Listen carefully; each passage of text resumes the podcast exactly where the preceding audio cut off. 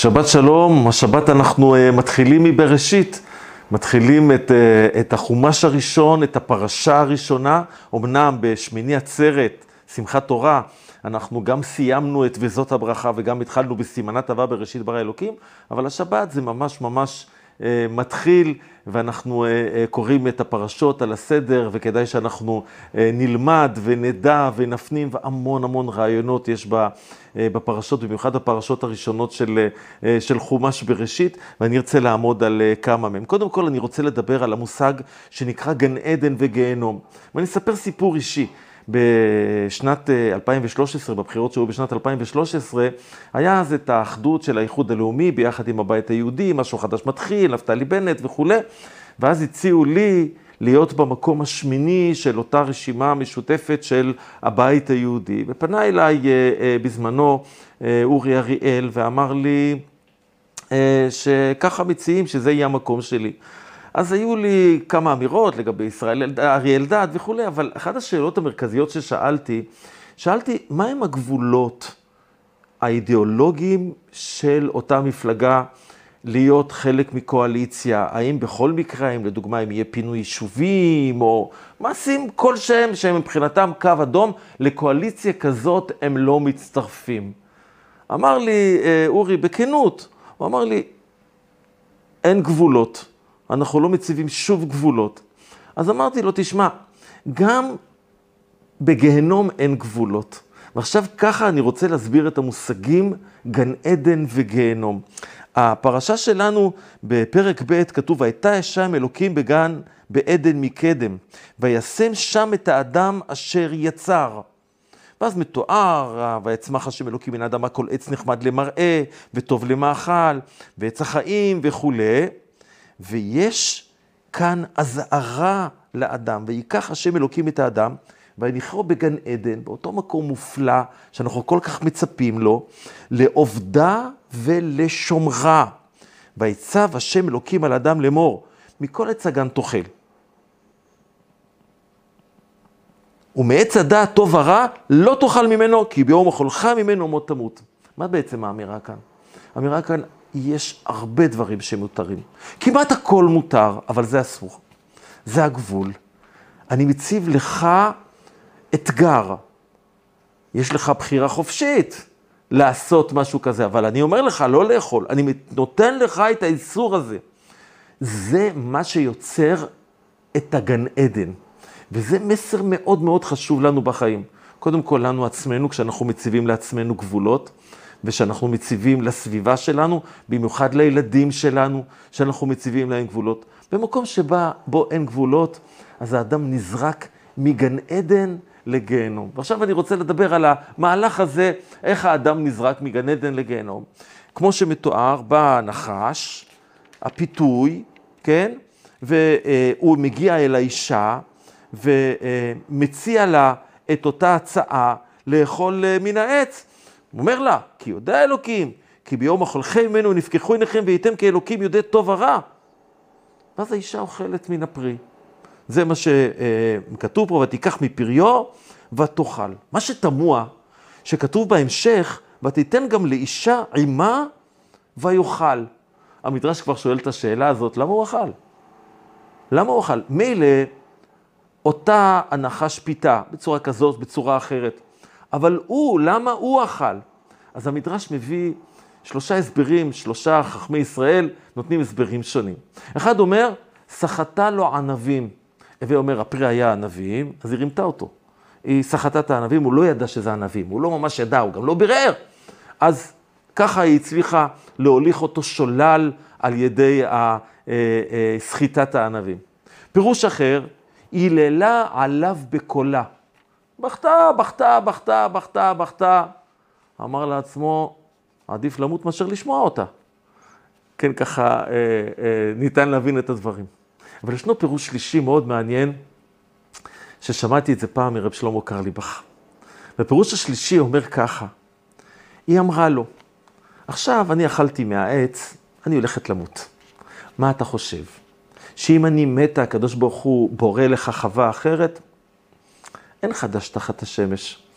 וקודם, בפרק, בתחילת הפרק, נאמר שהקדוש ברוך הוא אומר, לא טוב היות האדם לבדו, אעשה לו עזר כנגדו. האדם כבר הרגיש את הנוראיות שבבדידות, והקדוש ברוך הוא נותן לו את האישה, עצם מעצמיו נותן לו את האישה.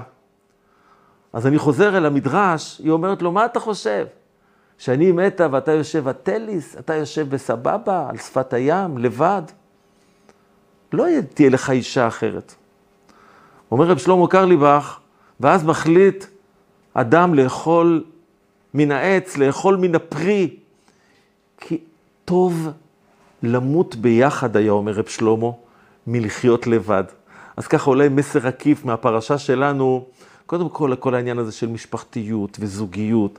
חז"ל אומרים שהקדוש ברוך הוא היה שושבינו של אדם הראשון. זאת אומרת, אנחנו צריכים גם ללמוד מהקדוש ברוך הוא, להיות שושבינים, להכיר בין אנשים, בין מישהו שמכירים למישהי שמכירים. הדבר הזה מביא המון המון אור לעולם, שמחה לעולם, גאולה לעולם. יש כל כך ציפייה לאנשים שנמצאים בבדידות, לגמור עם הבדידות.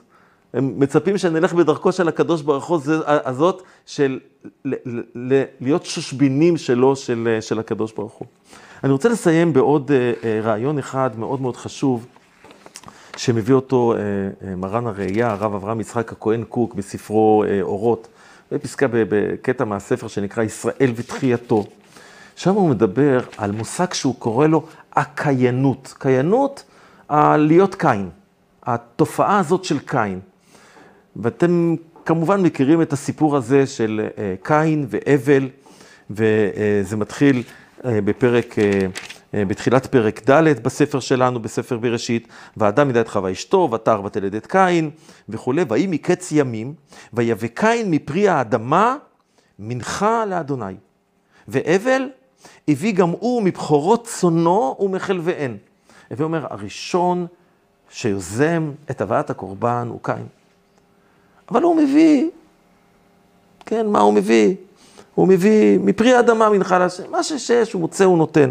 אבל, שהיה רועה צאן, מביא מבכורות צונו מחלביהן, מה הטובים ביותר, מה המשובחים, מה האהובים ביותר, כן, מבכורות, מהבכירים, מחלביהן, מהשומן. הראה איזה סוג של הקרבה, איזה משהו פנימי.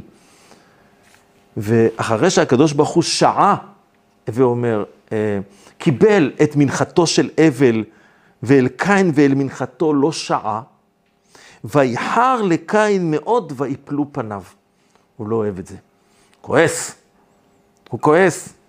במקום לשאול איך לתקן את דרכיו, איך לעשות יותר טוב, הוא כועס.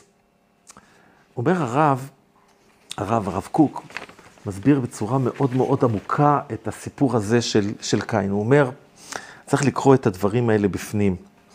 הוא אומר, אותו הרצח שיצא אל הפועל אחר כך, היה גנוז וספון בכוח, הכוונה בפוטנציאל, גם בעת הבאת הקורבן מפרי האדמה. הקורבן הזה זה היה משהו חיצוני. זה היה משהו כדי לעשות טובה, משהו כדי לעשות מה שאנחנו קוראים היום פוזה. זה לא פנימי, זה לא מהבפנוכו, זה לא עמוק, זאת לא הזדהות מוחלטת. זה רצון להסיר מעליי, או להתחזות. הרב אומר שהקיינות זאת אמינות, ואומר הנצרות, שהיא מתחסדת. הוא מדבר על זה מאוד מאוד באריכות. וזה דבר שממש צריך גם כן לקחת מן הפרשה שלנו. שאנחנו צריכים לעשות את הדברים בקרבת השם מן העומק, מן ההזדהות הפנימית, אה, אה, אה, מתוך שלמות, ולא מתוך לעשות טובה. אם קודם דיברנו על רב שלמה קרליבך, אז עוד משהו אחד שלו בעניין הזה של קין והבל. הוא אומר, תראו, תראו, איך הבל היה יכול להציל את העולם. אם הבל היה בא לקין ואומר לו, לקין, קין אחי, אחרי שכבר הקדוש ברוך הוא שעה למנחתו של הבל, ולא שעה למנחתו של קין. היה אומר לו, קין אחי, תשמע, אתה מופלא, איך לימדת אותי את הדבר הזה? הרי אתה הראשון, אתה סללת את הדרך. אז היה בא קין להבל, אומר לו, אחי הבל, תודה, תודה על הפרגון, אבל תלמד אותי, תלמד אותי איך עושים את זה יותר טוב. איך עושים את זה נכון? איך עושים את זה שהקדוש ברוך הוא גם ישעה למנחתי, לקורבן שאני מביא? רב שלמה לימד אותנו כאן לימוד מאוד מאוד גדול, שלפעמים הפרגון שלנו למישהו אחר, גם כשהוא פחות טוב לכאורה מאיתנו, יש בו את היכולת לרומם את העולם. יש בו את היכולת להציל מרצח של רבע מן העולם באותה שעה. אז אה, אה, הלימוד הגדול הזה של הפרשה הזו הוא, הוא בהמון המון נושאים. דיברנו על גן עדן וגיהנום, על הצבת גבולות, דיברנו על לחיות ביחד, זוגיות בריאה, משפחתיות בריאה, דברים מאוד מאוד חשובים, מאוד משמעותיים לקיום שלנו. חז"ל אומרים, ימחה שמי על המים כדי לעשות שלום בין איש לאשתו, כמה הדבר הזה הוא חשוב אה, ומשמעותי. ודיברנו על הקיינות, על, על, על חיצוניות לעומת פנימיות, וגם על הכרת הטוב, גם על הפרגון אחד לשני. אז שתהיה לנו שבת שלום.